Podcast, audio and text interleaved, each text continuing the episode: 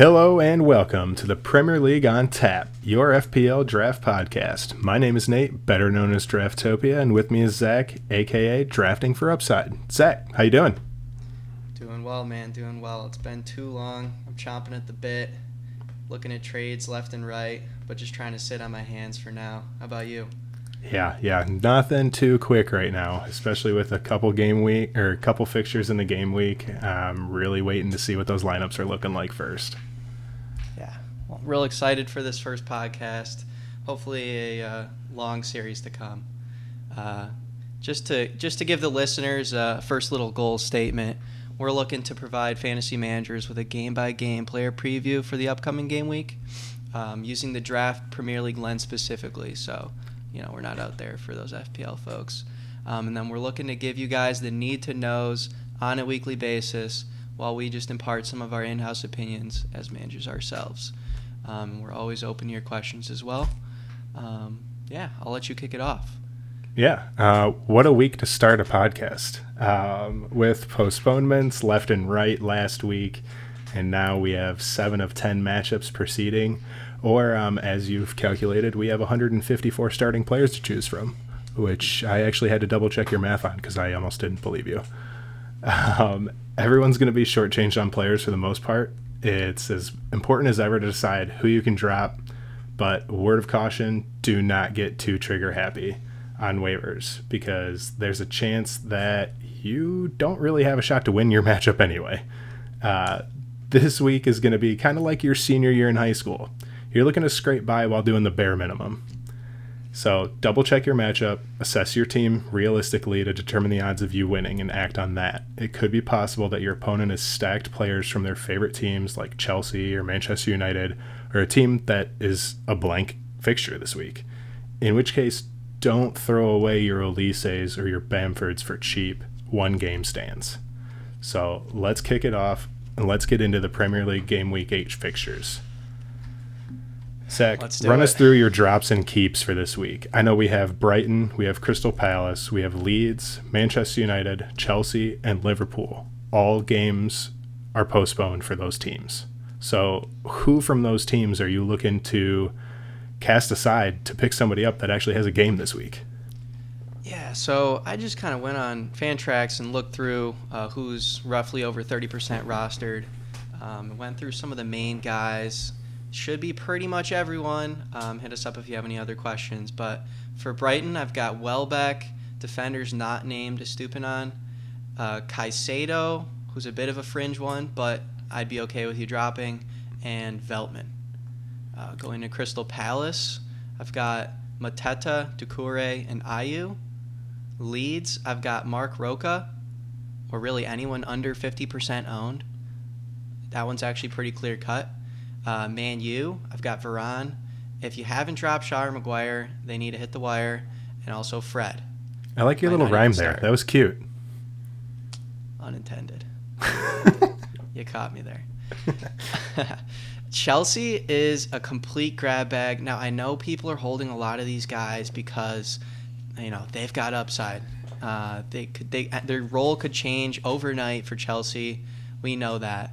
Um, but when it comes to winning your game week, if these are guys they are looking, you know, you have to drop them. They're on the chopping block.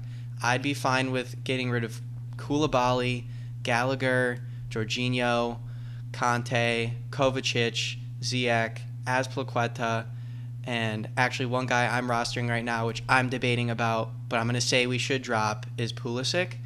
Um, he's he's definitely one I'd like to hold on to if I could. But if you think that's going to be the tip of the balance for your matchup, I, would be fine with it. I mean, he hasn't gotten any meaningful minutes this season. We haven't seen it. So, bye bye. Uh, Liverpool, I've got Joe Gomez, who, you know, has recently kind of looked like garbage and uh, maybe, you know, getting replaced soon by Matip or Ibu. Uh, we've got Fabinho, Carvalho, Henderson, uh, and then two guys, Tsimikas or Konate. I'd really try and keep them, but if you gotta, it's fine. Robertson's probably going to be back soon. Um, and then Konate is going to come back, and we don't know if it's going to be him or Matip. I'd assume Matip, uh, especially got the start today in UCL, but we'll see. I have Tsimikas in one league, and I am. He's on. It's on the tip of my finger whether I'm going to drop him or not. It's. It's. I really have to look at the matchup and see if I can afford it or not because I know he's going to be pretty useful in weeks to come. Yeah. Yeah, So- he definitely has that potential. It's nice if you have Robertson, if you could handcuff him right now. Um, I'm not a huge proponent of the handcuff, but if he's, you know, if he's floating around there, you have him because you have Robertson, it becomes a little bit tougher. Uh, but I'd still be comfortable dropping him. Klopp says he's supposed to come back after the international break. You might miss one or two games, but you want to win this week. You know, Yeah, you want to Um, win every week. it's true, as we are currently. So yeah, I mean we're both six and zero in the Genie Yeah, League. Different brag. divisions, but yeah, yeah. Number deal. one and two up there. That's why we're doing this. We we Mhm. obviously know what we're talking about. Exactly. Clear. So from those squads, who are you looking to keep? yeah. So Brighton, pretty short list here, and like I said, these are these are your fringe guys. You should know. You should keep your Trossards um, and your Marches and your Grosses. So I'm not going to say those guys. You know that already. Brighton, um, the one guy like you heard him earlier, is Stupinan. I think he's got lots of upside in this new system. You could see um, that formation change to a back four, at which point he's really the only natural left back in that team, and we know he scores well, has good history. They brought him in as a direct replacement for Cucurella. If you can keep him, I'd really try to. I'm not saying you have to, but it'd be nice. Um, Crystal Palace, Olise, I've heard some people around Twitter talking about dropping him, and I just simply can't fathom that. Um, I just traded Brenden Aaronson to, um, you know, sorry, sorry, Genie, but uh, I saw you got some shtick for that. Yeah, yeah, I got a little bit of shtick for that as I've been t- tooting the horn for him, but uh, I simply couldn't pass up on Olise. I really wanted him at draft time, but I saw he had the injury, so I held off till now. Um, and you know, got a nice little eighth for fifth round value exchange there, so I'm happy about that. But I would really try and hold on to him. If he gets nailed on in this side, he's taking sets. He's super dynamic, young, everything you want out of a talent, and Crystal Palace scores uh, pretty well as far as things go for uh, fantasy. hmm Um, Leeds, I've got Rodrigo and Sinisterra as people that people might be considering dropping, although I, I've only heard Sinisterra once or twice. I would really try to hold on to those two guys. Uh, they should be pretty nailed down on the side. I know if Bamford comes in, you could lose Rodrigo, but he started so hot that I think Marsch probably rewards him and tries to keep him in that squad. What about Bamford? How do you think? What do you think he should go? Which way should he go in this week? Personally, I didn't even include him on this list um, because I think it's he's just a guy you got to keep. He's always kind of scored well when he's been on the field. He can sometimes be a bit boom or bust, but you know what you're getting out of him as your second or third forward. Um, I think he's got to stay in your squad. You just got to be patient, like you are with maybe with DCL, even though he doesn't Yeah. have that same upside. Yeah. Um, moving into Man U, got I've heard some people talking about dropping Ronaldo, and that simply needs to stop. He can't be dropped yet. Don't be silly. Um, unless you have like two bench spots, he's got to stay. Um, Martinez, he's got to stay. He's been a key cog in that defense, and he's actually been playing, or you know, for fantasy purposes, not too bad for you. Um, Martial, he's a fringe guy you could drop. I wouldn't really want to. He could find his way into that squad pretty easily with you know one injury or even without an injury, just due to rotation. Malacia, I think the numbers are going to come soon, but he's you know nailed on in that team. Shaw has very little chance at getting in that starting roster again. Erik Ten Hag really likes the guy, and Casemiro. One of the biggest reasons you probably got to include him in this list may not even be his numbers. He might really post numbers similar to Caicedo, who I mentioned earlier, but he's got that name to him, and I don't think people always consider that that has trade value. There's Mhm. probably somebody who wants him, and I feel like you got to hold on to that guy, and you probably spent a little bit of fab to bring him in. That's what I was just gonna say. Is he So- is a player that you probably bought, brought in with more fab than you wanted to, and at this point, you're literally just throwing that fab away if you drop him. So someone in your league will trade for him if you do want to get rid of him. Even if he's just a two for one toss in, you know, Yep. he's he's got some value. You can't just drop the guy. Yep. So that wraps. Oh no, never mind. Sorry, missed the uh, the final two. We got Chelsea, Thiago Silva, Havertz, and Fofana. They got to stay in your rosters. Um, pretty self-explanatory for most of those. I know Kai Havertz got dropped in a couple leagues, but new regime, man, and he's been getting the starts. Whether he's performed well or not, that's another story. But he's probably going to get the start out of the block, I'd imagine. Um, so you got to stick with him. And then Liverpool, you've got Thiago, who put in a good shift today in UCL. Matip scored a goal, so he'll probably hop into the squad sooner rather than later. And Harvey Elliott, who has been looking pretty good for that team, and I think will retain his spot even with the return of Thiago. I think there's a few players in that Chelsea Liverpool spot right there that you just mentioned that if you were on the fringe of dropping any one of those six players that you just mentioned, I I think they get snatched up immediately. So this is yeah. definitely a game week to where do you want to risk it all for a possible victory? And There's some game you, theory involved. Yeah, you just know you're not going to get that player back. Correct. You have to be okay with that if you're dropping them. You have to be able to just send them out and don't say I'm going to send this guy out and then I'm going to drop a ton of fab on him just because I can. It's not worth it for one week. Just you have to not... firmly believe that you've seen it all from Kai Havertz in the first six games this year, and that Correct. nothing's going to change moving forward. Right. Which I, I mean, I'm on the fence about that one, but I, it, it has to get better at Chelsea. Yeah. It has to. I mean, what if he slots into the Gross role that Brighton yeah. just had? I, I don't want to say he could be just as good as he's been, but I, I'm sure most people agree as a footballer, he's more talented than Pascal Gross. Yes. And as your namesake, you just have to look at the upside on that one. That's why you're keeping him around. Damn right. so let's jump into the game week here and let's start with Friday's fixture fixtures of let's start off with Aston Villa versus Southampton. Aston Villa is favored by half a goal in this one, and your over under for the game is at about two and a half. So we're looking at almost two to three goals scored in this one. Um, for Villa, uh, the only notable injury we've got is Matty Cash, but who are you looking to start in this one if they're in the starting eleven? Yeah, so just to go through, I mean, some of the studs really. I think this game's pretty simple overall. Um, and, and, also, just as a precursor to the rest of these fixtures, um, we're, we're going to run through um, the guys that you need to start on a weekly basis. And then we're also going to provide you a couple of streamers here. Um, so, at least for Villa right now, the starting lineup I think is projected to be Watkins, Coutinho, Ings. But you could see Ings swap out for Buendia um, or even Leon Bailey. He's been decent lately. So I think any of those three, or disclaimer, uh, any of three, any of those three guys that's not named Ings, send them into your starting lineup. You're shortchanged on guys this week. Totally understand. You have to put a guy out pretty much if he's starting and presents any little bit of upside. Um, and then on top of those attackers, I'd also toss Digne in there. Uh, I would not start Ashley Young if I could you know, not do that. He's what is he, 37 now? Um,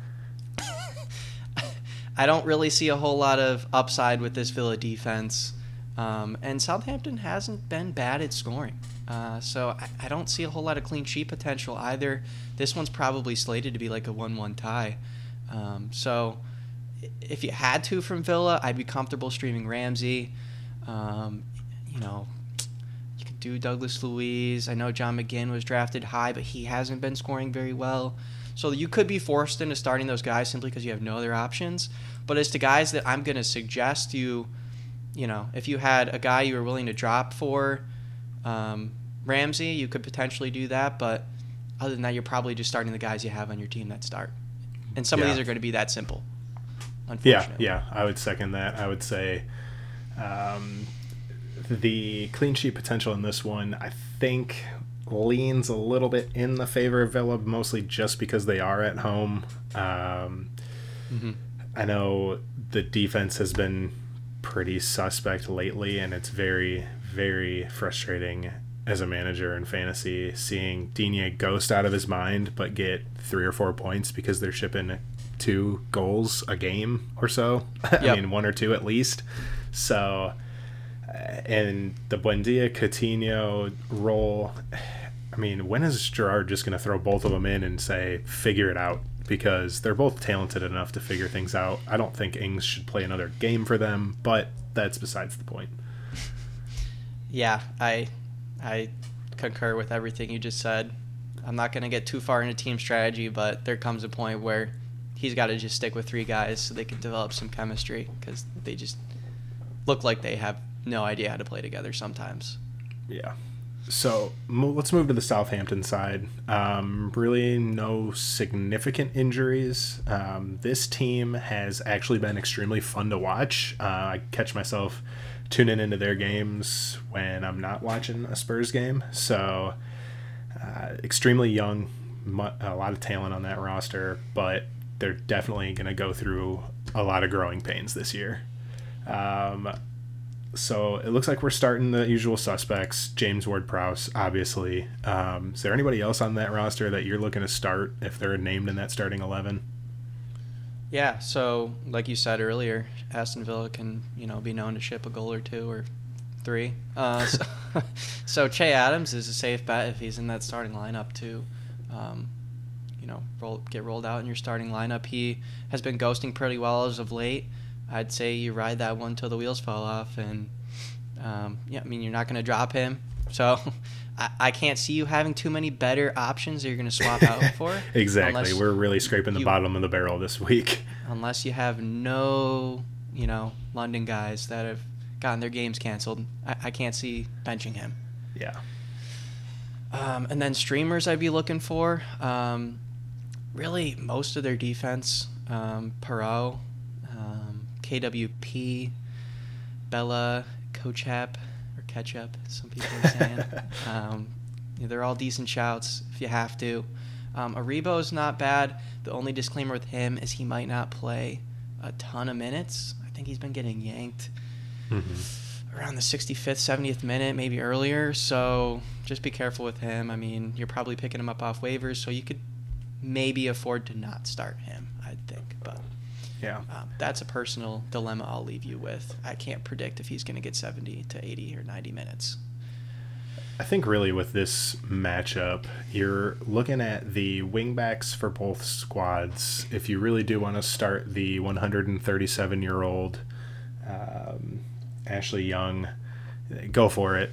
But uh, your KWP, Kyle Walker Peters, has been performing adequately. Um, hasn't really been on the right side of the attacking returns, and Southampton haven't really kept that many clean sheets this year.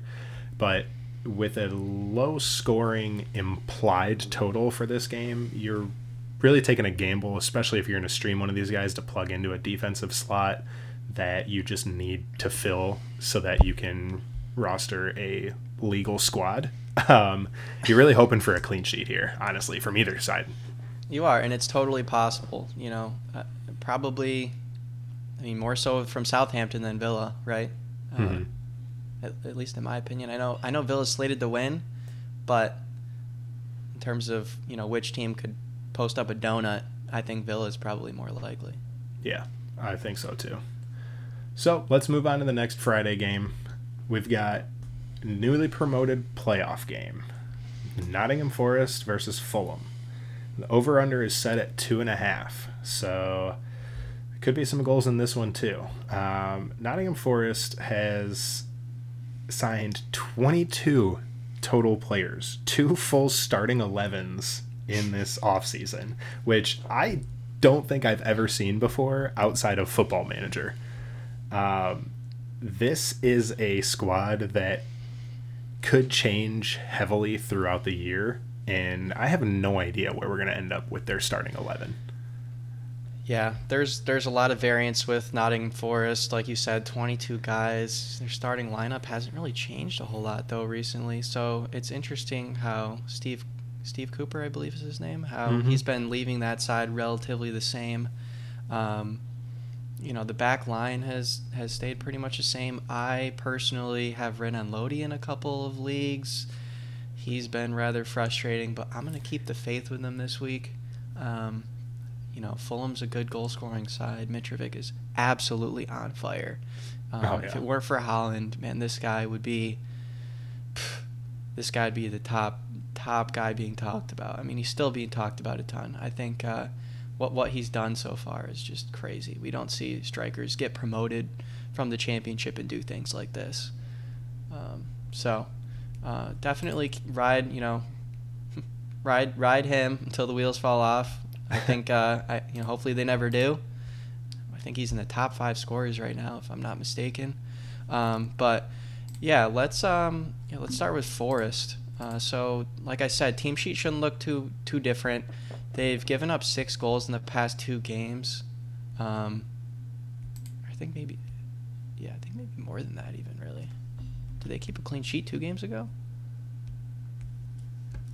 I honestly don't remember who they even played last time out.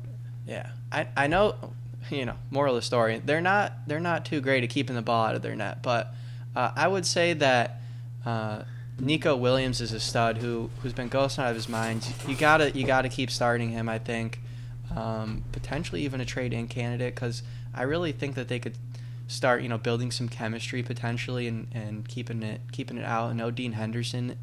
Um, some people are even trading for him early in the season. I've never seen people trade for a goalie before. but if there ever was one, he was it. So Oh, yeah. I think it might be a little bit of recency bias, but I, I think you roll out your studs. Nico Williams, I, I- Morgan Gibbs White probably too. I know he's hopped on some of those sets from Nico Williams, which is giving some people pause and making them want to trade him out. I think they both go right in. Uh, Renan Lodi, I mentioned earlier. I think you keep the faith. I think you roll him out there. He's been ghosting okay. It's a new team.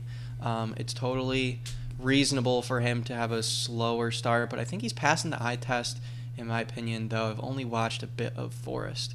And Hmm. then, likely, if you have Lingard on your roster, you're probably not dropping him. You probably could. Um, you're probably going to have to roll him out there. I don't really see if you have a whole lot of better options. And even if he were on waivers, which, you know, like I said, he potentially could be, he, he would probably be more of like a pickup guy for this week. So I'd roll him out there too. Just don't expect the moon from him. Um, and then going on to Fulham, you know, you've got injuries of Harry Wilson for two to three more game weeks. Robinson, we could see back, who I would suggest starting as a streamer. Um, but Already picked him up. Yeah, Love me some Antonee Robinson. our fellow American, our American pride. Yeah. Um, yeah, and then guys, I'm starting every week. Our Mitrovic and Pereira, um, unless Pereira starts to cede some of those clean sheets to Harry Wilson. Um, I think you got to also keep the faith there. He's looked good from the eye test, you know, like I mentioned earlier. Um, which I do. I don't know about you, but I'm kind of like a like a 60, 40, 70, 30 eye test the stats guy. Um, Yeah, I'd fall in that same category. Yeah. Um, stats can lie to you, but I mean, I trust my eyes to tell me Mhm. who's playing well and who's not. Um, so Forest has actually shipped 11 goals in their last three games. That's a six goal drubbing by City. They conceded two to Tottenham and three to Bournemouth last week in a game they probably should have won. Oh boy. Yeah, so don't don't be expecting clean sheets, but these assets that we're putting out there as starts are are pretty decent ghosting assets. As far as Forest goes, Yeah. what do we see Emmanuel Dennis come back into the fold at all ever? Because I picked him up in a league and I I still have him for some reason. I don't know why, but Yeah, uh, I mean he's a guy that if if starting lineups come out and he's in it, you got to start him, especially in this week. In future weeks, kind of want to play the wait and see on him, and I'd really just rather leave him on waivers until I see him hit the starting lineup. That's kind of, you know, I have a couple different classes of guys. You got your studs, you got your prospective guys that are sitting on your bench you hope start, and he's a guy that's going to sit on the waiver wire, almost like another bench spot. And I'm going to look at it, and if he's starting, fine, totally start him. Um, if it's a decent matchup, but until then, I wouldn't waste a bench spot on him personally. Yeah, he's one of those 22 players that I know is good and he's a good Fantrax asset, but it may take until after the international break, a few games in, maybe even after the World Cup until he really fully integrates with the squad and we really start to see some rotation. Uh, but yeah, he, if I didn't already, if I wasn't already overweight on players that are actually playing this week, he would have been gone. But in that specific league, it's my home league, I actually have a squad full of players that are playing this week, so I don't really have any of those worries. So uh, I think I'm just going to hold on to him for now, see what happens here in the next few weeks. But right now he's sitting at a total of what minus two and a half. So yeah. I uh, not very. He uh, could potentially be there next week still if Yeah. he doesn't start this week. So if he doesn't start, you could probably drop him. But um, like I was telling you earlier, actually today off air, uh, Nottingham Forest is the lowest scoring team in terms of fantasy points as a whole um, for midfielders and forwards. Their midfielders and forwards have combined for 191 fantasy points so far through week six. Um, to create some perspective, Bournemouth is next up on the list at 234. And the top of the list is Man City with 577. So your Nottingham Forest assets have scored approximately one third of the points of Man City assets with That sounds about respect to the midfielders and forwards. yeah. So, you know, if in the event someone does pick him up, you're probably not forfeiting too much upside there. Yeah. But who knows? Maybe they start humming this week after you drop him. That would make sense. That's how that's how it seems to happen for me. So on the Fulham side, we've got Mitrovic, obviously the second highest scorer in the league. Long may it continue. Um, but obviously Pereira, the main crea- creative aspect of that midfield. Um, you've got your wingbacks and Tete and Robinson or Mbabu, whoever starts there. Um, does anyone else in that midfield? I mean, are any of them really potential streamers in that aspect? We actually have a question here from Twitter that says Fulham fixtures getting kinder. Which attacker is worth picking up? Cordova Reid, James, Kebano? Are, are any of these guys really people that you're looking at? Yeah, I uh no. In short, no. I Me either, those really. Names have I sounded mean- attractive. Uh, I know some people are liking Willian, but I mean the guy's what 33, 34 years old. I Yeah. uh, I, I'm gonna be just fine if he goes out for ten points on waivers. there, Yeah. uh, there's not a whole lot of regret that's going on there. I, I would leave them all alone. I don't think there's a whole lot of upside. Of the three, if they started, Dan James, but I mean, there's got to be better options there. Yeah. I, I'd almost be better, better off starting Joao Palhinha because I know he'll go a full ninety. You know. yeah, and he's going to get you your, your six points like a normal defensive midfielder would with a little Right. bit of upside. Yeah. But I mean, Cordova Reid had a goal against Brentford and he scored 14 and a half points that game. Uh, he averaged four and a half, five points for the other five games. So I just don't see a whole lot of upside Nope. from those midfielders right now.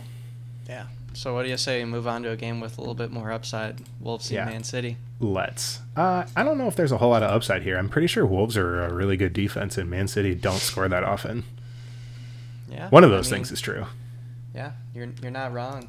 I mean, Wolves actually, by the same metric I was just talking about with midfielders and forwards, fantasy points team scored. Uh, Wolves are number five in fantasy points scored, and interestingly enough, you, you'd say that that stat could be skewed a bit by teams playing back fives because they have more defenders on the field. But Wolves have, for them, you know, most part of the season, been playing a back four.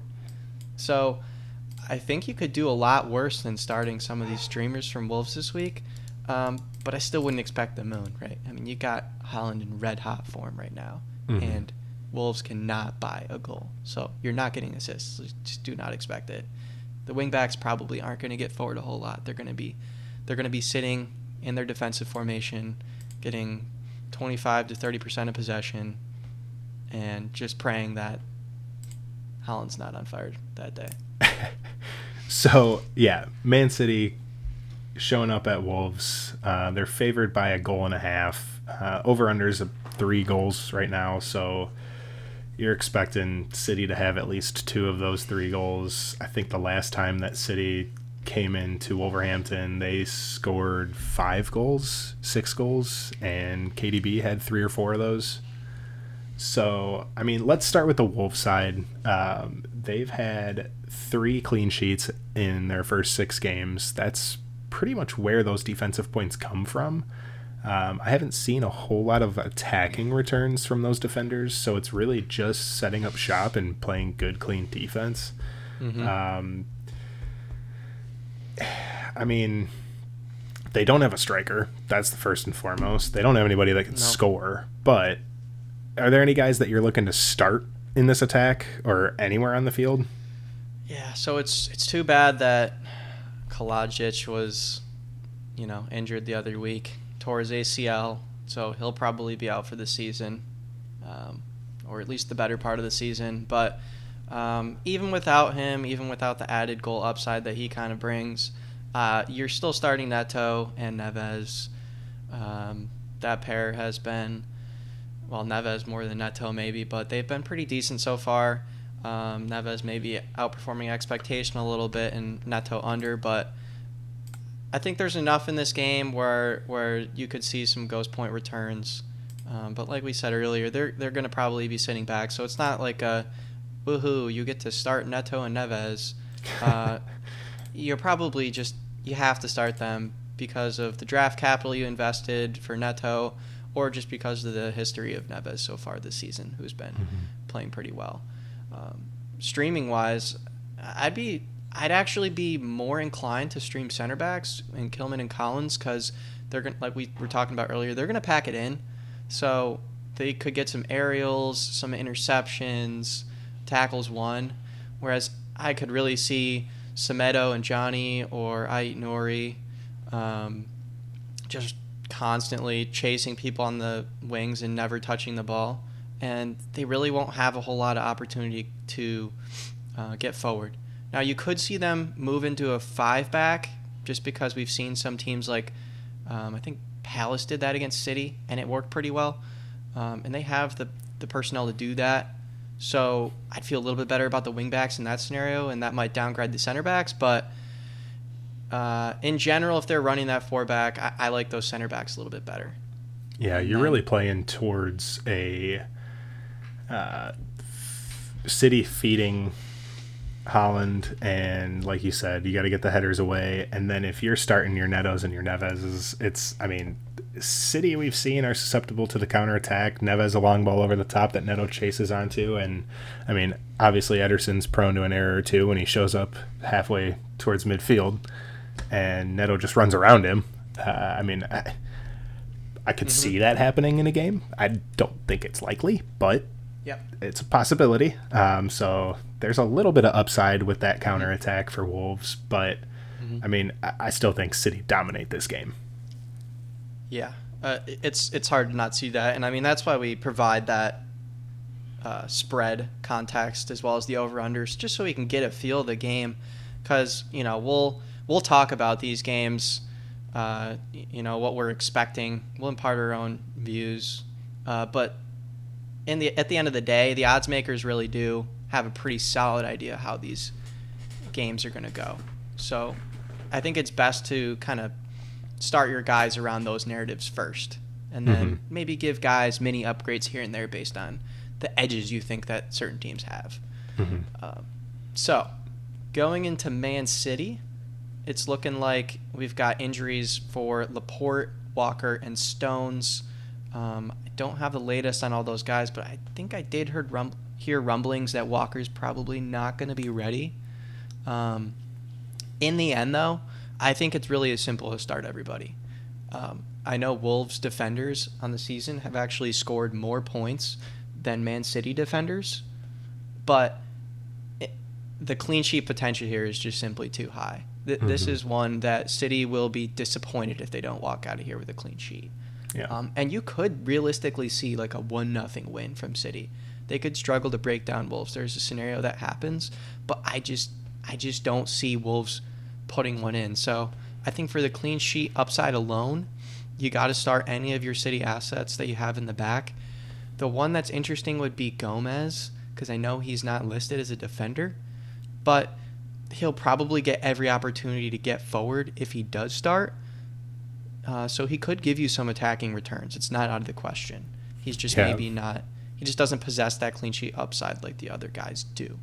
Yeah, it would be interesting to see if Walker is out for this game, if Pep tweaks his tactics at all, because as we've seen so far, we have Cancelo on the left hand side and Walker on the right. And Walker, when both wingbacks invert, Walker rarely ever gets forward and plays a ball into the box. He's more of an outlet and one to just move the ball side to side and get the defenders moving. But if Gomez comes in on the left and he has the license to get forward, it it I mean I would feel comfortable starting him in a midfield spot.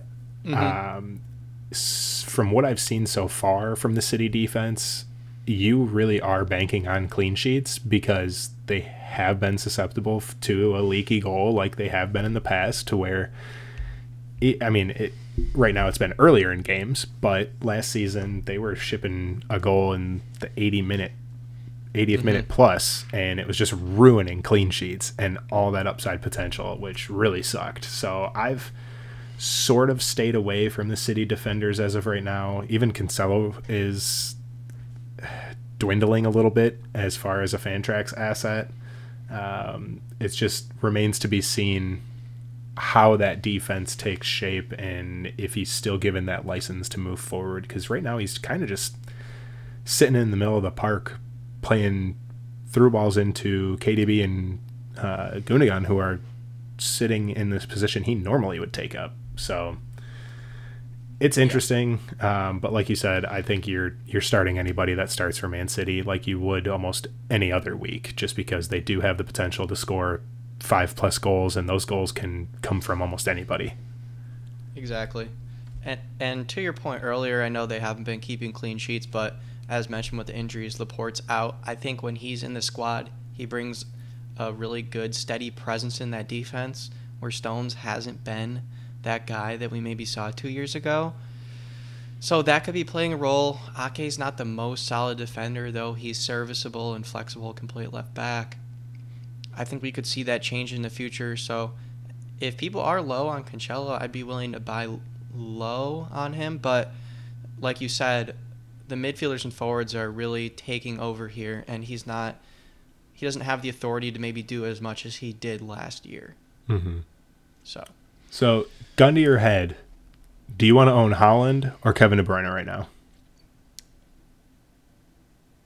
See the problem with that question is you're talking to the guy who drafted Haaland first and second overall in, two respective leagues, but um, I, I'm not too bullish to uh, ignore the fact that it is close. I still got to go Haaland though. I mean, I, this guy, what is what is he what is he not doing for people at this point? He's not ghost- ghosting. Ghost points. I mean, it's just it's hard to score ghost points when every shot you take goes in the dang net. Like That's true. the the clean sheet th- or the the attacking return dependencies for him. I mean, yeah, you're gonna have that when you when you convert all your chances. I- I think he, I think he's better than De Bruyne as a fantasy asset, but I wouldn't fault anyone for wanting De Bruyne. The one thing I will say, positionally, it is nice to have that top tier midfielder because you can start five mids on a weekly basis. hmm Um, but at the same time, there's not a ton of forwards right now that that we love. So having that advantage with Haaland every week is dangerous. Yeah. Every guy I go up against is terrified when they see that they have to play against Haaland because he's Oh, yeah. he scores goals for fun. I think he's the best striker we've seen in this league since probably Suarez, but you you could say you could say Sergio Aguero as well. I actually go up against the City Homer in my uh, home league this week, so I'm going to play against ten City assets, and he's got fun. Haaland and everybody else that's not named Kevin De Bruyne. But just to play devil's adv- advocate on that one, Mm-hmm. Haaland in the one game he did not score. 6.6 ghost points. KDB averaging 13.1 ghost points per start right now, which. Mm-hmm. I mean, I own KDB in the Genie League. He's been a massive asset for me to stay 6 and 0. So and that's what I can totally understand. I can totally understand that we yeah. we are both undefeated in the Genie League for the reason of having those players. I don't think yep. having one over the other is a problem as long as you have one. Yeah. So let's move on to the next game here. We've got the Newcastle Bournemouth game here, and we've got Newcastle favored by a goal in a quarter, which I'll let you explain that one because I still don't fully understand it. But the over under here is two and a half goals as well. Yeah. So just a quick for those who aren't familiar with with these scoring odds, uh, one and a quarter. Or, let's let's start with one and a half. One and a half means that the team is expected to win by two two goals. Right. Um, that's the most likely out or that is the even outcome. Right. So one team is expected to lose by two goals and one is expected to win by two or One's expected to win, one's expected to lose. Sorry. but Newcastle minus 1.25, that just means that, say you're at about $20 and it was even odds. Um, if Newcastle wins by one, you would get $10 back, uh, and then you would lose $10 to the house.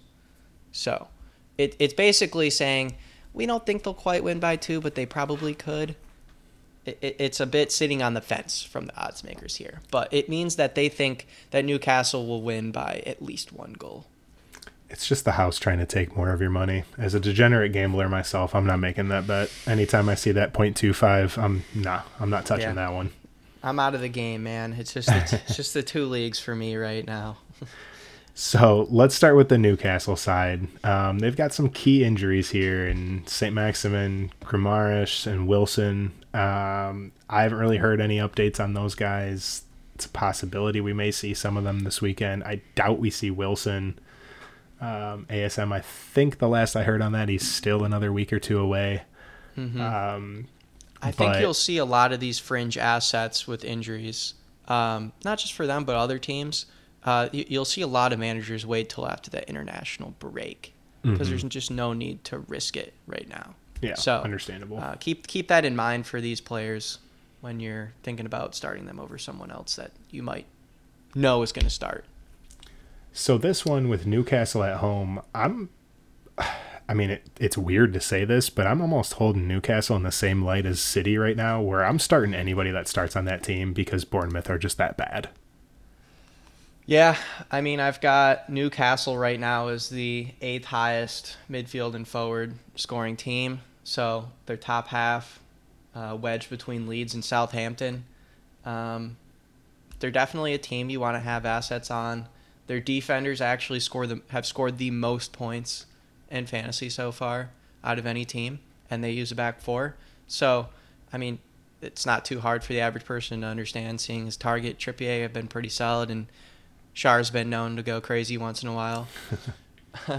so I, I would agree with that. I think, especially given the context of the week, you're probably looking to stream anybody that's starting for them this week. Yeah, is so there, I mean, is there anybody looking, you wouldn't? I mean, I'd be skeptical on Fraser or Willock, but I mean, if they start, they're likely to contribute. Um, Isaac looks, or Isak, however you pronounce his name. Mm-hmm. Um, he looks very promising. Um, so I think they're definitely going to score.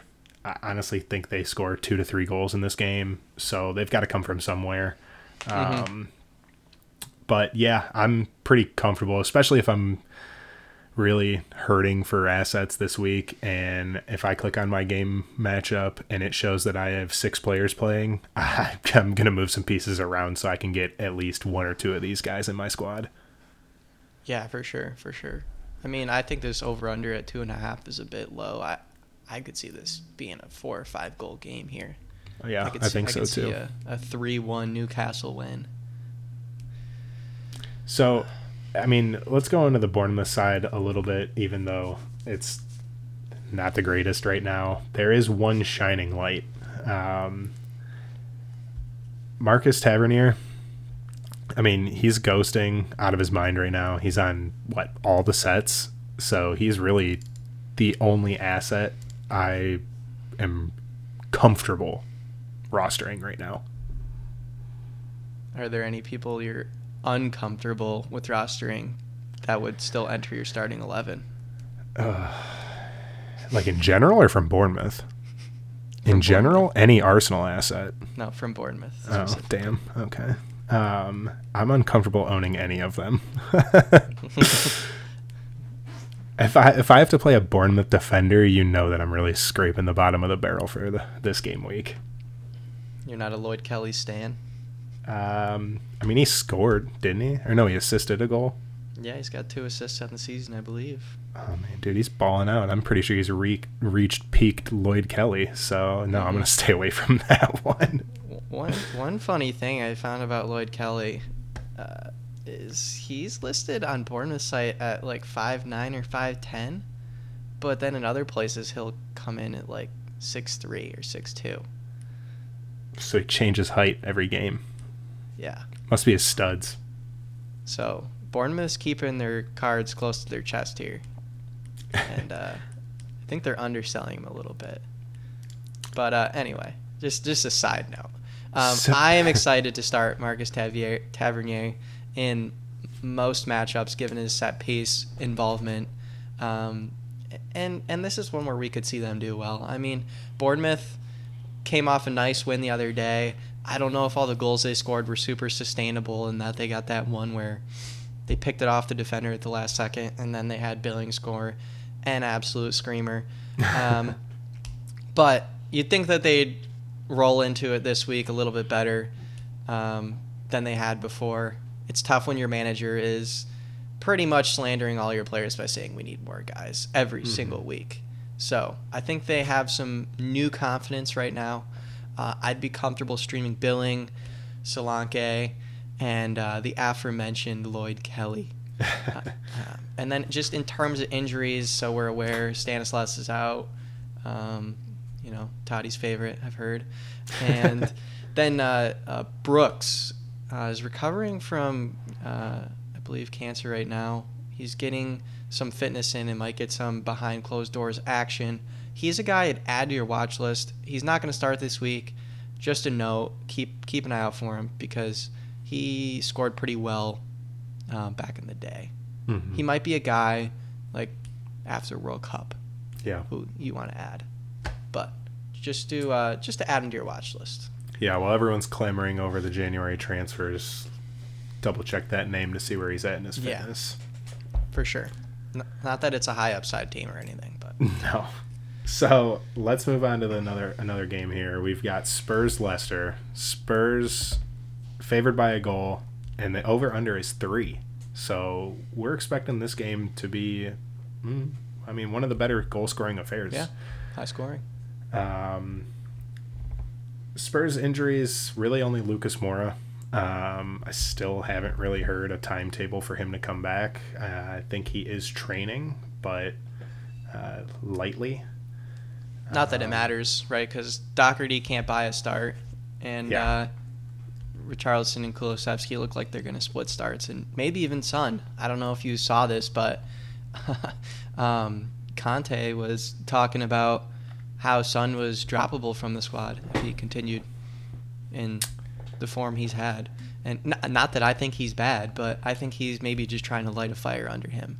It, it is Yeah. concerning, though, if you're a Son owner a little bit. Yeah, I am in one league, and as a Spurs fan myself, um, I think what has happened in the first few games is yes, Son has been prone to these lapses to where he takes not games off, but there's a stretch of three to four games to where he's just not really contributing. He's not firing on all cylinders here, and he's just off his game. Um, I think Conte really wanted to see if he could push through that and just grind it out. It doesn't look like that's happening because the Champions League game today was abysmal.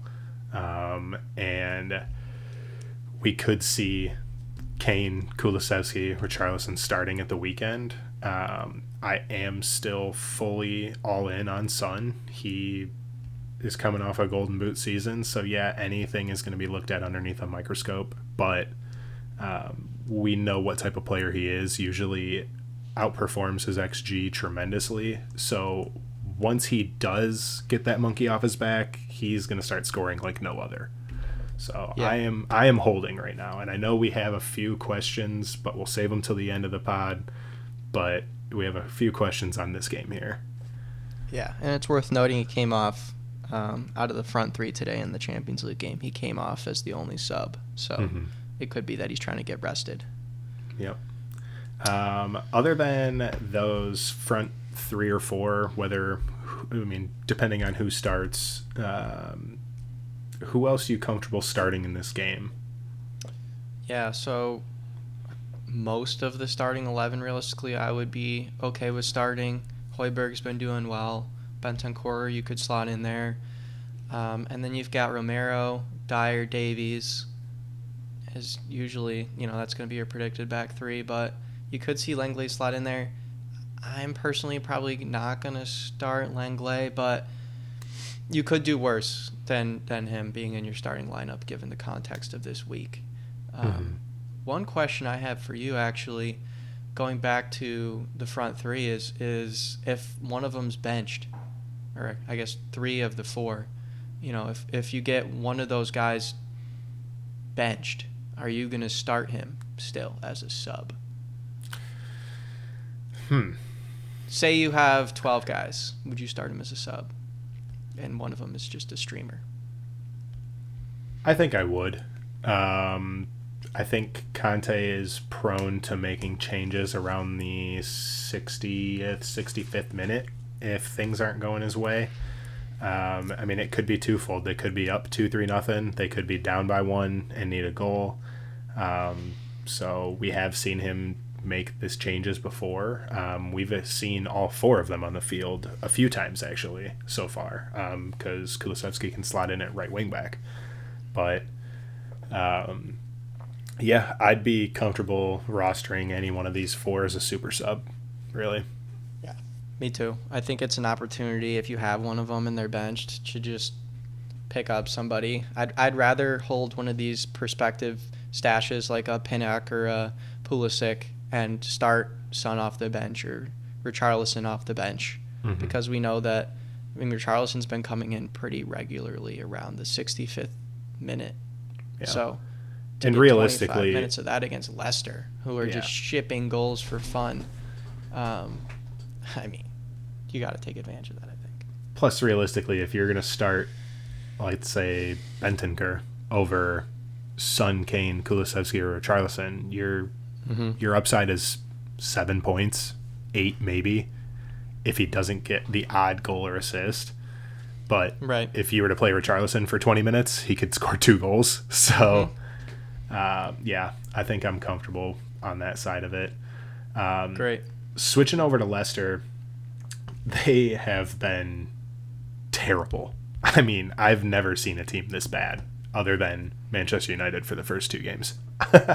um, Do you mean a team of, of what their caliber once was, or just a team this bad? Are we uh, including I mean old, the Norwich of old in this? I mean, yeah, not. I've never seen a Leicester team this bad in the last two years. Let's gotcha, say two gotcha. or three years. Yeah. But I mean, I'm just not used to seeing them like this. Their defense okay. is abysmal. I mean, I could probably score on them. Yeah. Yeah, they're I, they're pretty I, tragic. Um, I doubt it, but so they, f- injuries for them, they've got Bertrand out, Pereira out, both long term injuries. Um, but I mean, you're still going to start your main players, but your main players have really it's Maddison and maybe Tielemans, maybe mm. Barnes. What do you think about yeah. those two? I mean, main players in quotations. they they have been main players in your starting eleven potentially, but they they haven't been scoring like it necessarily. Um, but I agree, you got to roll those three guys out there and just have faith. Um, mm-hmm. One thing that was interesting actually was um, Leicester City had though they're in last place right now. Um, they are 13th in midfielders and forward scoring, so they haven't necessarily been the worst team to stream guys from um, or to start guys from, for that matter. In the attack, it's really just their defenders are just liabilities right now. Even though I love James Justin, man, you're just terrified on a weekly basis that they'll give up five goals. So, um, going into streamers in that same respect, Iheanacho, and Daka, I'd fire them up. I wouldn't be too worried. Spurs have actually had some pretty easy competition as of late. So I, think Leicester might actually be one of the better scoring teams that they'll have played against so far. Um, and then they could also roll out there with a 3 5 2, um, just because of how tragic they've been defensively right now. Mm-hmm. Um, they could go with the wingbacks of Castagna, who I have no idea why he was dropped um, from the side, and then James Justin. Yeah, I. This would be a tough tough matchup, especially mm-hmm. me as a Tottenham fan to see to roster any of the lesser defenders here, just because I know the upside is limited and the downside is negative eight points. yeah, through the floor. Yeah, quite literally. So. Um, I'm probably going to be starting James Justin this week, but I'm not happy about it. It's because he's on my team and I don't have players. If I had another route, I would certainly take that. Yeah. so. So let's move into our final two games of the game week. Um, we've got Brentford and Arsenal. Um, Arsenal favored by half a goal here, uh, over under at about 275. So mm, roughly three goals scored here. Uh, let's start on the Brentford side. Uh, team that's really playing some attractive yeah. football right now, and and they're a pretty cohesive unit. Um, yeah. I mean, your normal starters here: Ivan Toney, Bryan Mbeumo, uh, Ben has actually been scoring really well, mm-hmm. and then uh, Raya as well in goal. Uh, but mm-hmm. one name that hasn't touched the ball yet and hasn't even touched the field. Uh, what are you doing with Ethan Pinnock? I mean, he's injured. He's probably going to play some behind closed door games here over the international mm-hmm. break. Uh, are you holding on to him still? Yeah, so I actually um, just dropped him in one of my two leagues. I I picked him up in two, but that was before the news that the game was going to be canceled. Unfortunately, uh, I I don't think he's a guy you got to hold on to but I think he has quite a bit of upside in that defense. Um, in the uh, Draft Society Discord, actually, we were talking a bit about him, and there was someone who knew a bit more than, than Mee about Brentford. They seem to think that uh, me and Jansson are going to be a pretty good partnership rest of the year, and that Pinnock might not take over for either of them until one gets injured, um, you know, assuming he's in the squad, uh, or they fall out of form. Mm-hmm. They haven't necessarily been the best defensive team so far. Um, I think they maybe have one clean sheet, if that. So I think they've just been humming on offense. I mean, they are fifth in midfielders and forward scoring as a team. So I think, uh, like you said, you roll those other guys out there. You don't have to start your defenders in this game necessarily. They haven't scored fantastically, but I think uh, with relation to your Pinnock question, I would probably hold him if I can, but I would not sacrifice this game week to do so. Gotcha. Yeah, I'm probably in the same boat with you. I'm holding him in one league, and he's. It's gonna depend on what mm-hmm. the lineups shape up to be like. Um, right. Speaking of those Brentford midfielders, um, are you looking to stream any of their midfielders or defenders for this game? I know Zanka's averaging about 8.3 ghost points in the two games he's played. Um, but if he's active, are you looking at starting him? Honestly, no. Um, there's just not enough of a sample size right now. Uh, and do we know if he'll even start this game or have an idea? Or is he just uh, a guy, if he starts, you'd think about starting? I think it's just more of those if he starts, would you consider starting him? Because he played against Everton and Crystal Palace. Um, he played one 90 minute game against Crystal Palace, and the last game he played was against Leeds in their 5 2 win. He played 22 minutes and scored a whopping negative 2.25 points. Man. That's so pretty yeah, brutal. not Yeah, I think, a uh, big I- sample I sit- size. I would sit him. I think if you can. He's not the worst streamer, but I mean Arsenal. They're they're they're scoring goals for fun, so I think uh, I, I would try to avoid that. Brentford is not a stingy defense by any stretch of the imagination. They're getting it done on offense. hmm And I actually So- think this game could be pretty high scoring. We could see a 2 3 game here, a 3 3 draw. Yeah. I mean, moving to the Arsenal side, um, Partey's out, Elneny's out, Reiss Nelson's out, Smith Mhm. Rowe's questionable, but I mean, even he still doesn't seem to feature in the squad. Um, maybe as a late sub, but um, you're obviously going to start Gabriel Jesus. You're going to start Saka. You're going to start Martinelli. Um, Odegaard has been pretty informed lately. Uh, are you going to start Zinchenko? Yeah, Zinchenko's got to go in your lineup, especially especially uh, in this week. He's got to go in your lineup. But personally, I I consider him a probably a top twenty option at defender. I mean, Uh-huh. he's he gets so involved in the attack that I don't see a way out of starting him. He takes some Mhm. set pieces. He makes good inverted runs in that team, um, and it's interesting that you know we talk about Partey being out it's possible you see him slide in at that CDM role, um, Yeah. depending on how Arsenal want to play this one. If Elneny's out too, um. I know Odegaard can shift back, but I mean, do they really want to do that? I don't think so. I mean, they're going to have to score goals to keep up with Brentford here, and Odegaard is a great player in his own respect, but he's not going to help him keep him out if he's playing the, you know, another six or an eight in that Mhm. squad. So I think Zinchenko is a 100% start. Tierney, I would also probably roll out there if he's starting. Xhaka, you know, he's he's lighting the world up. Keep Yeah. him rolling. Uh, streaming wise, I think you can start any of their defenders. I'd have a little bit more pause maybe toward a Ben White, who doesn't really like getting forward.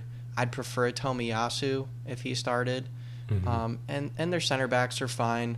Gabriel and Saliba. I think Saliba's been scoring a little bit better than Gabriel, if I'm not mistaken. Um, but that's been a pretty good pairing so far. I just, but I don't see them keeping the ball out of their net this game with, especially with that over under of 2.75. Uh, this game has goals in it, and Arsenal's not expected to blow them out. Toney's in red hot form. I, I would expect something along the lines of a 3 1. Yeah. Yeah, I I could see this one almost going two different ways of a 3-1 or a 3-3. It could be a shootout and it could be Yeah, pretty there's a lot of decisive. variance. A lot Yeah, I mean, it, I just made a note here because I just found it interesting. Of everyone thinks that Ramsdale is like this great shot stopper, and he started on fire when he first signed for Arsenal, and he started off pretty well this season too.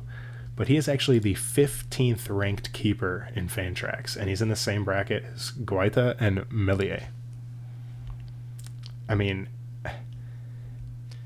you have I I mean, I have De Gea available in my league, and he's score averaging double the points that Ramsdale is. So, I, would you consider starting him at all, or are you even rostering him at this point? I own De Gea in both leagues, and I think I'm just going to leave him because I think he's actually been doing pretty well. Man I think since they've made the change, their defense is better than Arsenal. Um, I mean, they beat Arsenal. Mhm. um, but I, I don't. I mean, I don't want to. I don't want to analyze goalies too far here, but uh, yeah, I would rather have De Gea over Ramsdale. Ramsdale's worth owning. Arsenal is a good squad. They could keep clean sheets in the right matchups, but uh, I would not consider him undroppable. That's for sure. If you could Mhm. pick up another goalie this week, uh, I would definitely do that. Yeah. I think I'm leaning, now that I'm looking at this again, I think I'm leaning more of a shootout in this one just because Brentford is at home. Um, I am as well. Yeah. In the three games at home, they've scored 10 goals and they've only conceded three. They scored four against Man United and five in their last game against Leeds. So, I mean, the goal potential is there, although they are going to go up against a better defense than the Maguire led Man United and Mhm. the Leeds defense. Um, and then another interesting, just kind of kind of what something to look for in Arsenal's near future. Um, they've got a tricky game at Brentford, and then in their next five games, they play Tottenham, Liverpool, and Man City, all at home, but pretty tough opponents.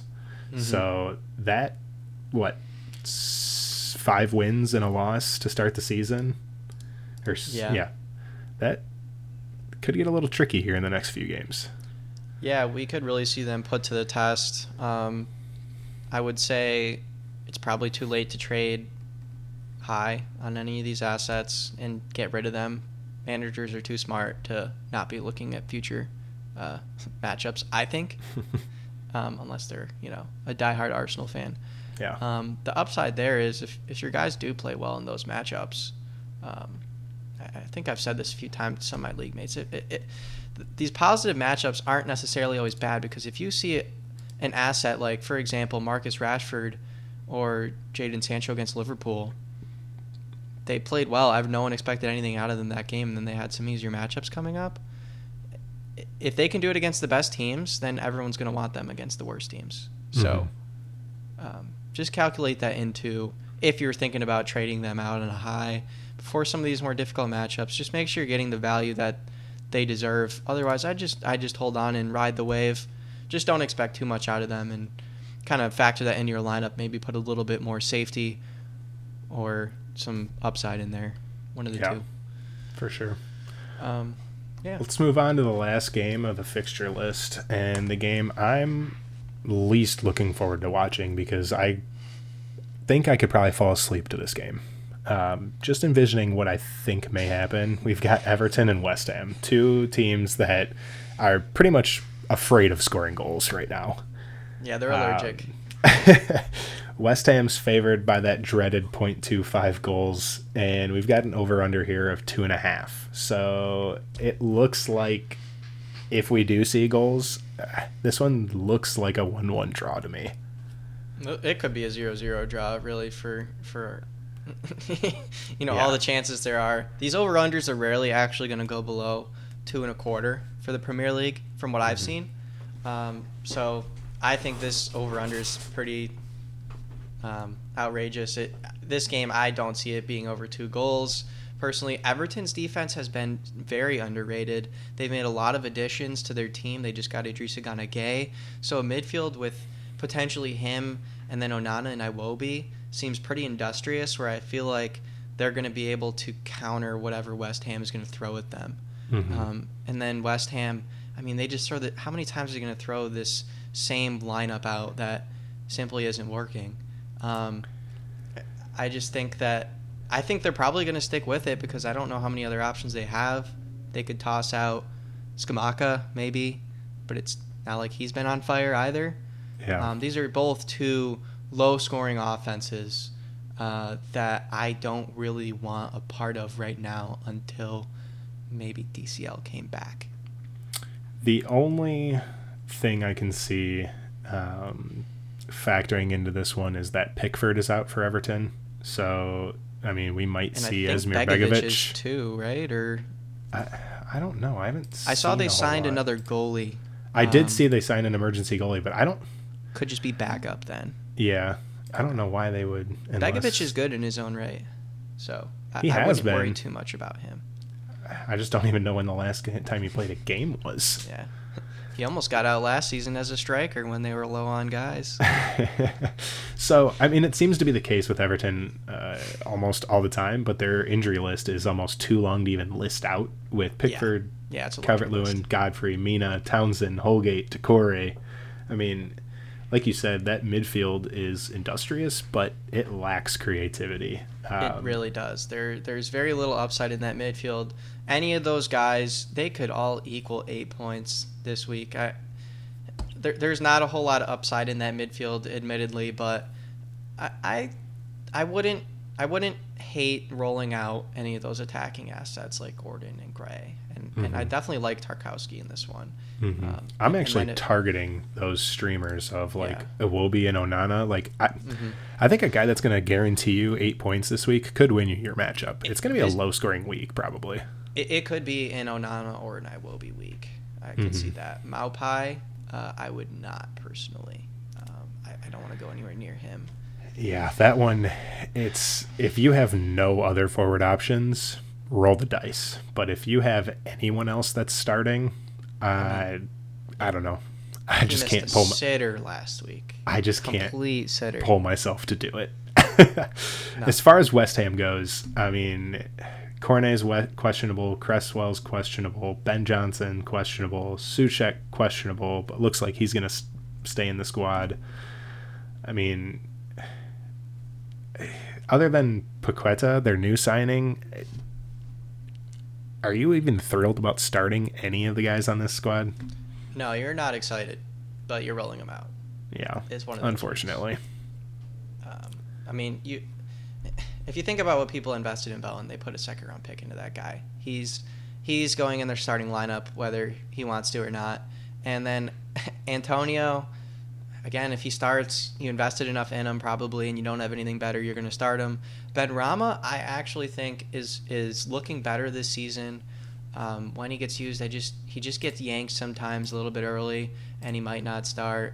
So, you know, you're rolling the dice with him, and this is a Sunday game, I believe. Mm-hmm. So, if you have another option, I'd probably start them. But worst case scenario, he could come in as a sub and do okay for you. Uh, he's definitely improving, though. I wouldn't say trade him in, but just keep an eye on him. Um, and then streaming, I think you could do worse than Zouma or Emerson. Dare I say Coufal? Yeah. I think those guys you're streaming mostly because they're almost the guaranteed starts in this side, especially with the Cresswell and Johnson injuries and Cornet. Um, Yeah. But I don't know. I I'd be very skeptical to risk starting anyone from Everton or West Ham if I didn't know they were locked into that starting 11, especially because this is the last game in the game week. I concur. Your sigh is exactly how I would feel about starting any of them. so, with that being the last of the fixture list, um, I do want to get into some of the questions that we've seen on Twitter.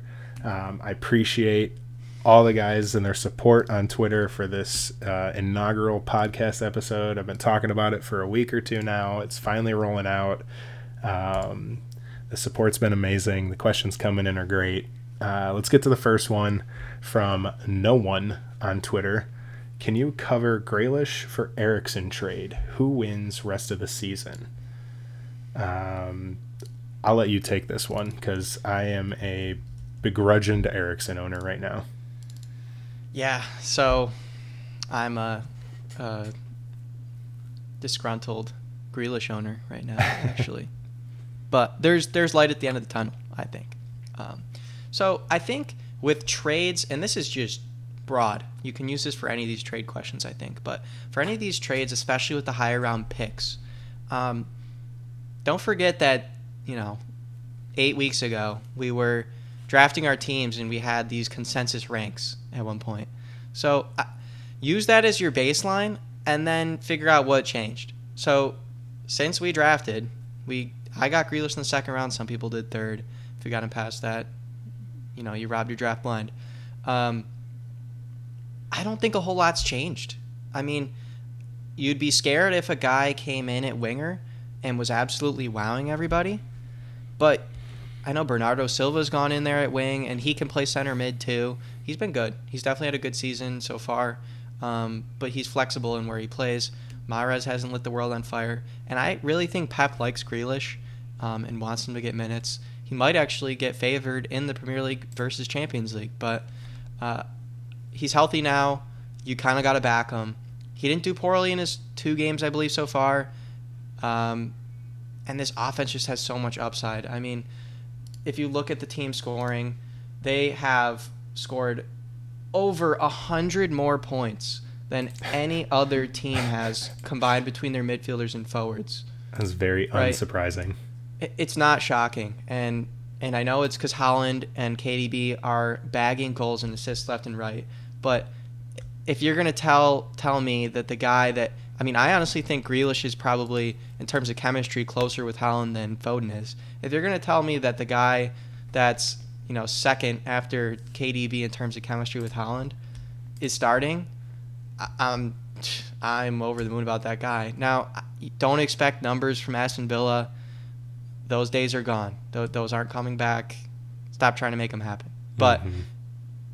he's in a good offense. He's in a good offense that scores points with a primary goal scorer that we didn't have last year.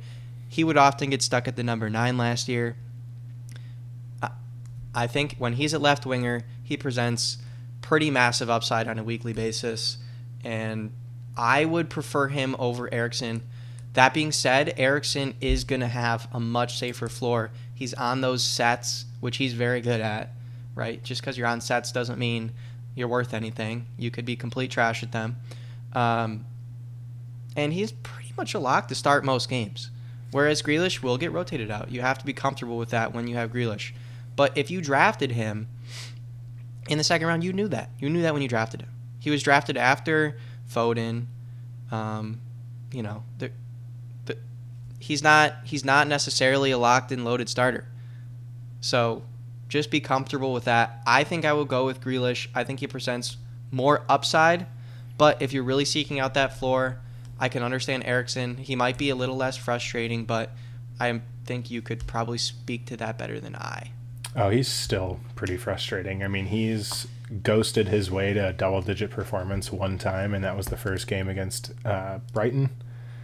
Other than that, he's sitting at four and a half, five points a game. He had an assist last time out against Arsenal. That put him at 11 mm-hmm. points for the game. I mean, he's just been, he's such a deep lying player now in the way that Ten Hag is mm-hmm. using him. He's always that third, fourth pass away from the assist. So it's just, I don't know. I'm willing to hold on to him right now because I don't think that his trade value could be any lower right now. Agreed. Um, and then on the Grealish side, I am going to stick with my preseason expectation of he will outscore every other winger on that City team. I still think he has the, like you said, he has the best chemistry with Haaland. Other than We saw it in preseason. well, yeah, other than KDB. I'm Yeah, not yeah. going to put him Yeah. in the class of these other of the wingers. It looks Yes. like Foden genuinely doesn't want to pass to him. It- it- which is weird. He's open all the time. I know. He could have so many assists if you just passed it across, but Yeah. So I think we're both leaning Grealish on this one. yeah. Um, let's move on to the next question here. We've got two more, and then we'll wrap it up. I know we've been a little bit longer than we expected, but we'll get that on the first go around. Um, Yeah, that'll change in the future. Just j- just going back to our, our podcast goal, we're, we're going to target a time of, of something closer to 45 minutes. So, Yeah. um, unless people like hearing from us, um, then I don't really have a problem just rambling. But from Yeah. the Banta Boys, the Banta Boys podcast, check them out. They're a great bunch of guys. Um, I actually did one of their preseason episodes when we talked about Tottenham. It was a great time. Uh, those guys are really fun. They just put out a new podcast last night or today, so go check them out. But Emerson Royal missed a big chance versus Sporting tonight. Also got megged dirty for the second goal that Spurs conceded. Can we see a Doherty debut soon? And also, what's the weirdest topping you've had on a pizza? Good luck with the podcast. So let's start with the Emerson Royal debate. Does he get rotated this weekend? It's anyone's guess. I, he's been nailed on so far. He's definitely not had some performances that haven't been top tier. Uh, you could see it for certain, but I wouldn't say just because he missed a big chance or got megged that he's out. Um, I, it it does it mean you should probably pick up Doherty? Yeah, for sure. Um, try and have backup though. Uh, if Mhm. it's it's all what can you fit in your team really? Because I could say pick up Doherty, but if you're fielding six guys right now, you don't really want to go into that game with Doherty and forfeit one of the other guys. So Yeah. uh, I would say this possible. weekend for sure that either Doherty, um, Sessegnon, like the rotation players are worth picking up if you have the roster spot solely based on we don't have many fixtures to choose from and they have one of the better matchups. So I'm okay picking up Doherty if he's available and keeping him to see if yeah, he's going to start. If he doesn't, it's an easy drop. So exactly. but no, I don't. I, I don't think Conte rolls the same way we do. Where if we see you had a missed a big chance No. and you got megged, then you're done for. Um, But what's the weirdest topping you've had on a pizza? Oh boy. Um, you know, easy would be pineapple, but that's not really weird anymore. So I love pineapple on pizza. I can't go. I can't go for it. I don't. I don't think it's as bad as people say, but I'm not for it. I'd actually have to go. Um, there's a place. Uh, I'm I'm originally from Rochester, New York. There's a place when I take trips to the Adirondacks, actually, uh, in Old Forge, that had this clam and bacon pizza. Hmm. Um, that was actually pretty solid, I have to say. Interesting. It's a good think- combo. I think the weirdest one I've ever had was macaroni and cheese on Mhm. a pizza, which was interesting. But I don't, I don't really dwell into the uh, No, odd toppings. Like I'm not gonna get sardines on a pizza. No thanks. no, no, absolutely not. That, So last question here. on the waivers. Yeah, for sure. and it's gonna die there. So last question here uh, before we wrap up is from Gareth. Uh, another Spurs question. So as a Son and Kane owner, he owns both of them. Would you look to trade off one, possibly Son, of them?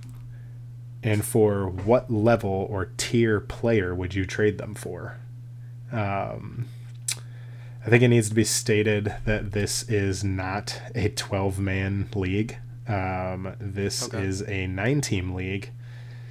And I, I mean, if you're going to trade either Son or Kane, the level of player you need to get in return is a, I mean, you need a top 10 player in return. So, I, I agree. Um, the thing to note is just a strategy for these smaller leagues, right? We're we're accustomed to having 12 team as the standard.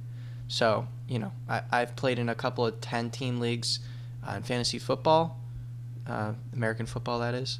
And what's important is really getting those top tier guys because there's so many more guys available on waivers than there would be normally in a 12 team league that your depth maybe isn't as important. You need to, if you're going to trade one of the two, you need to be improving your starting lineup significantly Mhm. because you have to think about okay, I mean, someone's probably going to offer you two for one for one of those guys. I would yeah, I mean, you, you'd almost have to unless you're Yeah. doing a one for one with right. another in which case player. it's, it's that- pretty easy. You either like the guy better or not. yeah. Um, but I- I would say if you're doing a one for one, you're going to need one of one of the top tier guys. Like your, I mean, if you could get Salah, I- I don't think so after he scored today, but. Um, Yeah, would I don't even him- know Would you trade him for would- like a Mitrovic? Like, would you go that far? No. I No, mean, okay. Mitrovic's playing out of his Just a pulse mind. check. but the the one game uh, he's similar to Haaland in the aspect the Mm-hmm. one game he didn't score, which his his goals are way more likely to dry up than Haaland's, and in the one game he didn't Yeah. score, he scored zero points. Yeah. So, Yeah. uh, For sure. For sure. I mean, he is obviously setting the world alight, but I don't think Mm-hmm. that can continue. he does uh, start every game, which he has to be does. But, But- again, like you were saying, if you're going to trade Son or Kane, especially in a nine team league that has depth available, you need a player that can single handedly win you a game week. You can't, Yeah. even if Son isn't playing that well, you still roster him, put him on the bench for a game or two if you don't think he's going to play that well and start somebody Mhm. else. But Exactly. he's not worth trading out, and definitely don't ever drop him. Yeah, I like I wouldn't trade him for like Neto plus Thiago or something like that. I don't think that really benefits you. No, no. I, I think you're just gonna need a guy slightly below Son maybe plus in every week. So maybe a trade like Joelinton plus Rashford. I could see taking. Yeah, I mean, if you can get a, if you're light either in midfield or defense, and you can get a, like you said, a Joelinton or maybe a City winger, Yeah, then the higher war. yeah, possibly. But I don't know. I'm I'm still holding firm on Son. I think he's going to come good. I would too. Well, we are rolling up here on almost 90 minutes in, and I just want to thank everybody for who tuned in. Thanks everybody for the support beforehand. We appreciate the questions coming in. Um, we're excited to hear some feedback on our first episode. Let us know uh, what we got right, what we got wrong, where we suck, uh, what we can improve on, and uh, we're just. I mean, I don't know about you, but I'm just happy to do this because I just enjoy talking Premier League. So this is just a fun way to stay involved, mm-hmm. especially with a down game week. The postponements are getting to me. Uh, I'm just glad that we're back. Yeah, don't get the don't get the trade itch. I've uh, seen some people being a little bit too quick on the trigger. Uh, so that's what I would say to everyone, not just you. But uh, it, they're gonna they're gonna be here soon, and uh, we'll we'll get our fix. Just maybe not what we were expecting for this weekend. Yep. Yep. And with that, let's hope uh, both of us start the season off seven and zero. Oh. To that. All right. Thanks, everybody. We'll see you next time.